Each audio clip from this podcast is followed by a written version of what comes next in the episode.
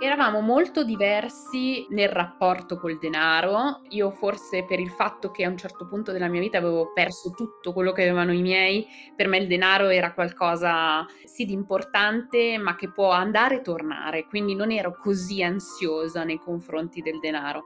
Lui lo era molto, non avevamo mai deciso come spendere i nostri soldi, non ne avevamo mai parlato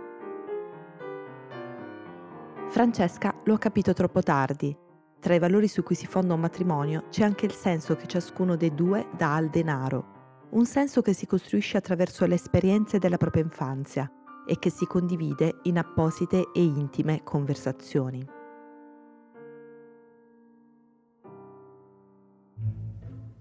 Io sono Annalisa Monfreda e questo è Rame, il podcast di una community che vuole sfatare il tabù dei soldi, conversando. Questa puntata è realizzata in collaborazione con Bright Sky, l'app che ogni donna dovrebbe avere sul suo telefono, perché con pochi clic permette di conoscere e riconoscere le forme di violenza di genere, anche le più invisibili, e permette di chiedere e ottenere aiuto. Bright Sky è su App Store e Google Play. Ognuno di noi conosce una donna che vive in una relazione a rischio. Scaricala e falla scaricare alle tue amiche. Francesca nasce 39 anni fa a Milano.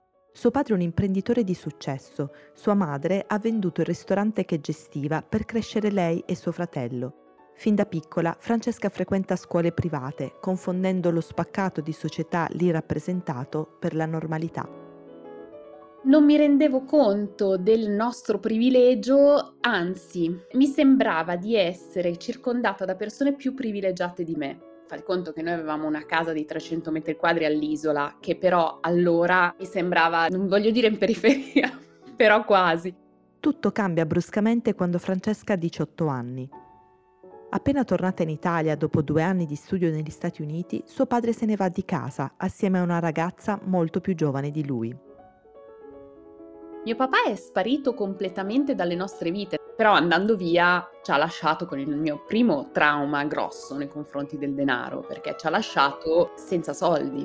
In una vita in cui, come ti dicevo, avevamo un certo agio, quindi mia mamma non lavorava, si occupava solo di noi, quindi non avevamo entrate economiche, lui era completamente sparito, avevamo una casa di cui occuparci e niente per farlo.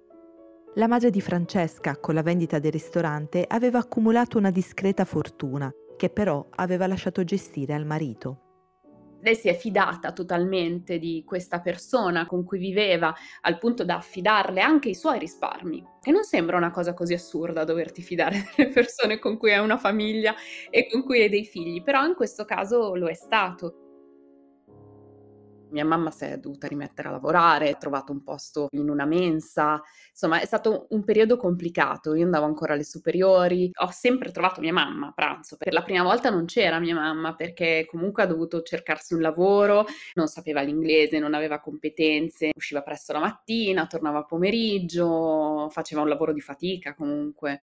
Suo padre, a loro insaputa, oltre ad aver contratto numerosi debiti, ha fatto un mutuo sulla casa di cui è unico proprietario Essendo però completamente sparito dal radar, banche e creditori bussano alla porta della madre di Francesca.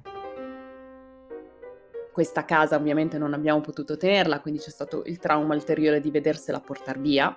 Abbiamo avuto la polizia noi in casa più volte che lo cercava, cercava dei suoi documenti e mm, non credevano che noi non sapevamo dove fosse ma noi realmente non sapevamo dove fosse. Io ho questo ricordo terribile della mia vicina di casa che nascondeva a mia mamma i soldi nei vasi di fiori dei balconi comunicanti per farle pagare le bollette.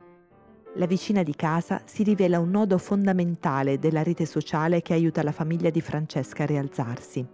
Quando mm, mio papà è andato via abbiamo ricevuto grande empatia e grande aiuto da parte sua, non richiesto, cioè non è che mia mamma andava lì dicendo abbiamo questo problema, era lei ad aiutarci nel modo più discreto e sensibile possibile. Sarà lei a far ammettere Francesca nella scuola privata dei suoi figli e a pagarle la retta per quell'ultimo anno di liceo.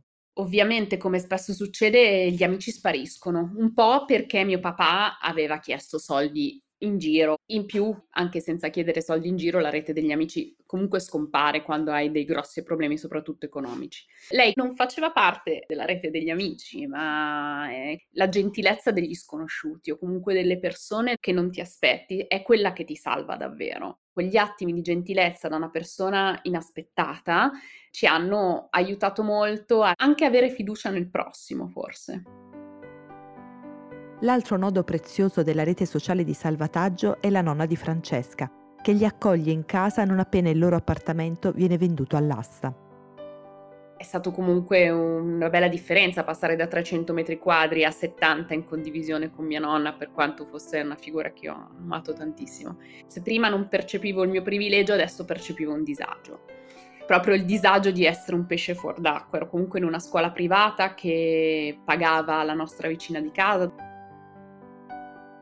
Dopo qualche tempo la convivenza con la nonna si fa pesante e la mamma di Francesca riesce a prendere un appartamento in affitto proprio lì di fianco. Francesca intanto inizia a lavorare nel call center di Fastweb che è appena nato. Lo fa per pagarsi l'università, ma non solo. Riuscivo a dare una mano a mia mamma le aiutavo con l'affitto di questa casa che poi ha trovato, oppure con la spesa e quindi c'era anche un orgoglio no? nel riuscire a ridare indietro qualcosa che hai ricevuto. Nonostante i turni di lavoro, Francesca si laurea in quattro anni esatti. Non ho proprio vissuto i miei vent'anni, che è una cosa che tornerà nella mia vita il non averli vissuti. In quegli anni, più di tutto, Francesca patisce la riduzione degli spazi personali e la necessità di condividerli con la mamma e il fratello piccolo. Così a vent'anni va a vivere con il suo fidanzato dell'epoca, che abita fuori Milano, costringendosi a un quotidiano impegnativo pendolarismo.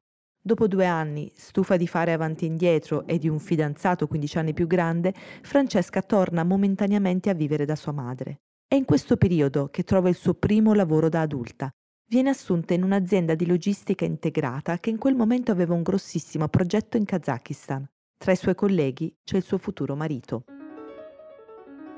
Lui ha dieci anni più di me.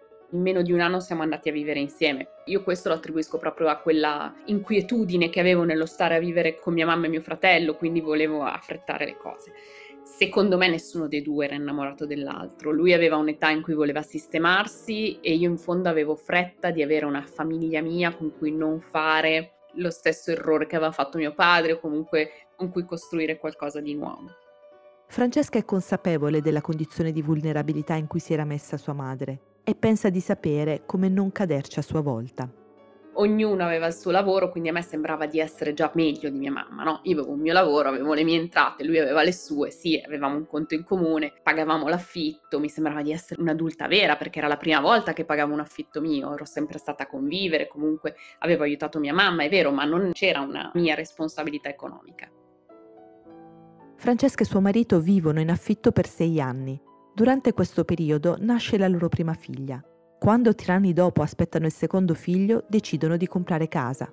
Francesca ha 30 anni e, a differenza di quanto aveva fatto sua madre, si fa cointestare l'appartamento. La loro gestione economica è perfettamente divisa a metà, eppure nel corso degli anni emerge un modo diverso di intendere il denaro.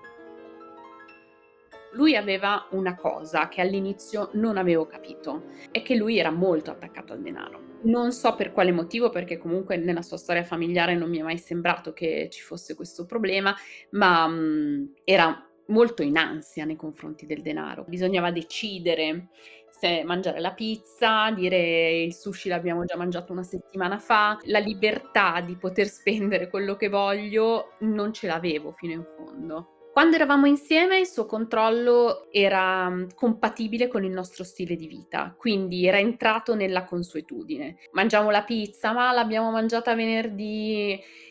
Era una cosa a cui mi ero abituata. È diventato un po' più mm, presente quando abbiamo cominciato ad avere un mutuo. Non ero libera di spendere i soldi che mi arrivavano come mi pareva, perché comunque lui poteva controllare il conto corrente, ma fino a che siamo stati insieme il suo controllo era um, leggero. C'era la percezione che vivessimo al di sotto delle nostre disponibilità, ma lui ti faceva capire che eravamo molto al di sopra. La seconda maternità si rivela difficile Il bambino ha problemi respiratori e per un anno entra ed esce dagli ospedali. Il resto del tempo Francesca lo trascorre chiusa in casa, si sente soffocare. A quel punto riceve un'offerta di lavoro nel Dipartimento di Stato americano. La sua decisione di lasciare la banca e accettare quell'offerta si rivela una leva di cambiamento fondamentale. Avevo 31 anni e lì è cominciato a emergere quella cosa di cui ti accennavo, cioè il fatto che non avessi mai vissuto i miei venti. Cominciato a frequentare tante persone lì dentro, anche più giovani di me, che potevano uscire magari dopo il lavoro e io no, perché avevo dei figli di cui occuparmi, quindi dovevo correre a casa, non ero libera di fare quello che volevo. E questa cosa mi ha fatto un po' mancare la terra sotto i piedi. L'esperienza del consolato termina al cambio di presidente della Repubblica Americana. Francesca si ritrova per la prima volta a casa senza lavoro e senza quella socialità che la faceva sentire libera. Ero tornata ad essere la mamma che non aveva niente da fare e quindi cercavo di trovarmi degli altri interessi ho capito che c'era qualcosa che non andava quando questo interesse è arrivato nei confronti di un'altra persona. Quell'infatuazione non diventerà mai una relazione, ma è un campanello d'allarme. Francesca si accorge di aver scelto quel matrimonio per la fretta di sistemarsi e per dimostrare di non cadere negli stessi errori dei genitori. Adesso però si sente in trappola. Ero senza lavoro e quindi la mia unica sicurezza economica era lui. Inizialmente non mi faceva pesare il fatto di essere senza lavoro, poi quando è cominciato a passare un po' di tempo e non riuscivo a trovarne un altro, ehm, sì, mi faceva capire che tutto era su di lui e che eravamo in difficoltà, però non mi aiutava, non mi tirava su, non mi diceva: "Sì dai, mettiamoci a fare qualcosa, ti aiuto, ehm, vedrai che ce la fai." Era un sempre affossarmi comunque in qualche modo, dire: "Non sei capace, non ti impegni abbastanza, ma com'è possibile? Ne parlo anche coi miei amici e per loro non è possibile che tu non riesca a trovare un lavoro." Francesca capisce che se vuole staccarsi da lui deve recuperare a tutti i costi la sua indipendenza economica. Finalmente l'occasione le si presenta su Facebook un'amica cerca qualcuno disponibile ad andare in Qatar per un mese a organizzare le feste del Ramadan per una sceicca. Lui fa il diavolo a quattro per impedirglielo, ma Francesca è determinata, riesce a partire. Ho passato questo mese completamente folle in Qatar dove praticamente lavoravo dalle 6 del pomeriggio alle 2 di notte, a Doha questa città pazzesca e vivevo con altre ragazze che lavoravano con me, quindi mi sembrava davvero di aver ripreso i miei vent'anni, convivevo con delle amiche. È stato un momento di grande liberazione, un primo momento in cui sono riuscita a mettere le mani su dei soldi perché poi questa sceicca è stata incredibilmente generosa, ci ha dato delle laute mance, quindi io sono tornata in Italia con quasi 6-7 mesi di stipendio ma soprattutto Francesca torna con la forza di dire basta e di portare avanti la separazione ed è allora che lui avvia una lenta e logorante battaglia economica, forte di una famiglia benestante alle spalle con una grande casa che avrebbe potuto riospitarlo.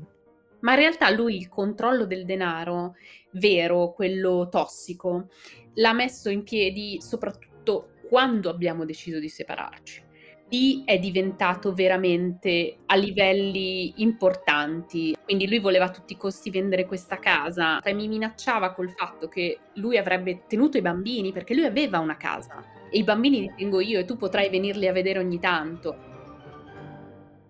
Francesca non avrebbe mai voluto vendere la casa, avrebbe desiderato lasciarla ai suoi figli, ma benché senza lavoro e benché senza una madre che potesse ospitarla, acconsente alla vendita altre cose su cui lui faceva molta leva comunque su cui abbiamo dovuto discutere molto, anche soltanto il mantenimento dei suoi figli. Ha proposto un mantenimento che era 100 euro al mese a testa, che non è neanche quello che si richiede ai disoccupati. E poi siamo arrivati a una cifra che comunque non è congrua con quello che dovrebbe, però a quel punto ero talmente esasperata che volevo solo levarmelo di torno. Ma tutt'oggi non è che io non debba mai litigare per ricevere quei soldi. Anche adesso che non stiamo più insieme, lui deve avere il controllo. Il suo obiettivo è sempre stato quello di farmela pagare, credo, mettendomi in uh, difficoltà in quello che lui sapeva che in quel momento era la mia difficoltà, figli e denaro, che per lui sono sempre, vanno sempre insieme.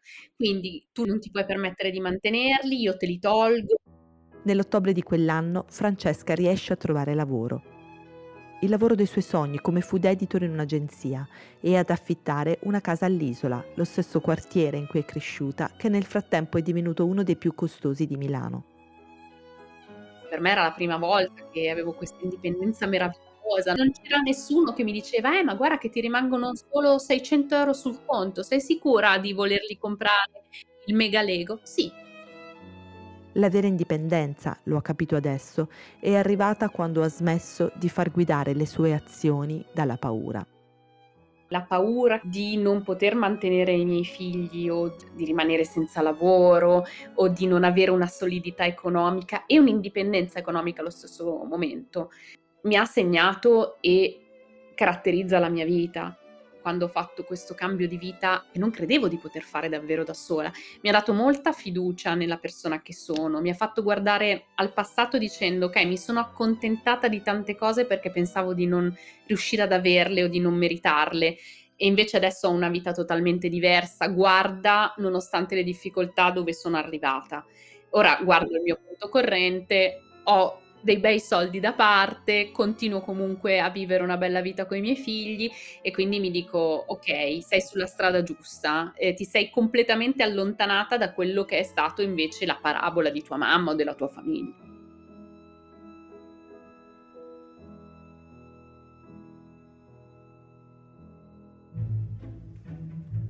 Hai ascoltato Rame. Questa puntata è stata realizzata in collaborazione con Bright Sky un'app gratuita realizzata da Fondazione Vodafone per contrastare la violenza di genere in ogni sua forma, non solo quella che subiamo direttamente, ma anche quella che temiamo si consumi nel privato delle case delle nostre amiche. Bright Sky è su App Store e Google Play. Scaricala e falla scaricare alle tue amiche, perché di fronte alla violenza non dobbiamo mai sentirci sole.